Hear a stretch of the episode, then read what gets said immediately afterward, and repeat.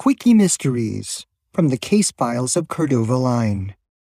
This is Cordova Line with the case I call The Crying Daughter. It was a nice Tokyo spring in the middle of May 2021 when, while I was walking to a friend's apartment, I noticed a group of onlookers surrounding an ambulance and several police cars. Being curious, I stopped to see that EMTs were moving an unconscious, severely beaten man into their ambulance, while that man's daughter cried and desperately held on to her father's hand. One of my police detective friends was already on the scene and interviewing the lone witness, hoping to get a good lead on whoever did this. The witness, wearing a Battersea Park t shirt, was a British tourist who had just arrived in Japan that morning and had just bought a shopping bag full of fruits from the nearby grocery store. He claimed that he saw a Japanese man in a purple suit, wearing gold chains, come out of nowhere and beat the victim into unconsciousness and run off. Afterwards, my detective friend told me that by the time Larsena, the victim's daughter, came out of the grocery store and caught up to her father, she didn't see anybody in a purple suit. She only saw her father lying on the ground and the witness standing nearby.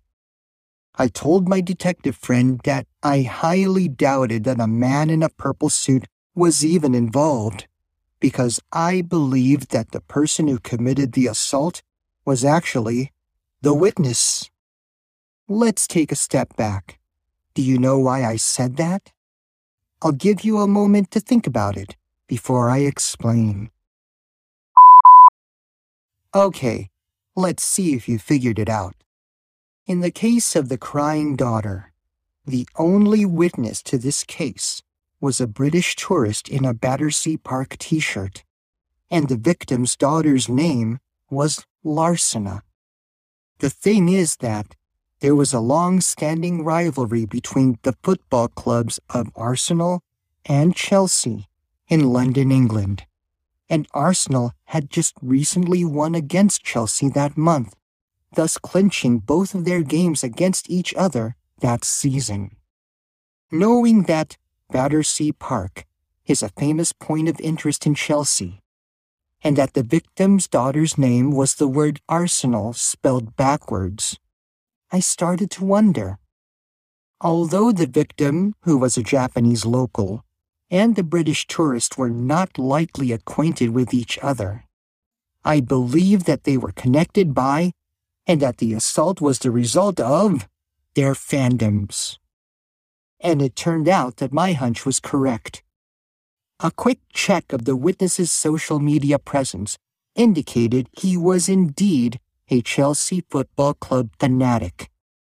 And he admitted to using his shopping bag full of fruits to bludgeon the victim because the victim saw his Battersea Park t shirt and proceeded to insult the witness by rubbing Arsenal's recent victory over Chelsea in the witness's face. And that was the case I call the crying daughter. Come back again next time, and I'll share another case with you. See ya, fellow detective. Next time on Quickie Mysteries. One CIA agent, one robbery, and one thing that Cordova Line noticed that broke the case of the stolen laptop wide open. What did Cordova Line notice? Listen to the next episode of Quickie Mysteries, wherever you get your podcasts and see if you notice it too.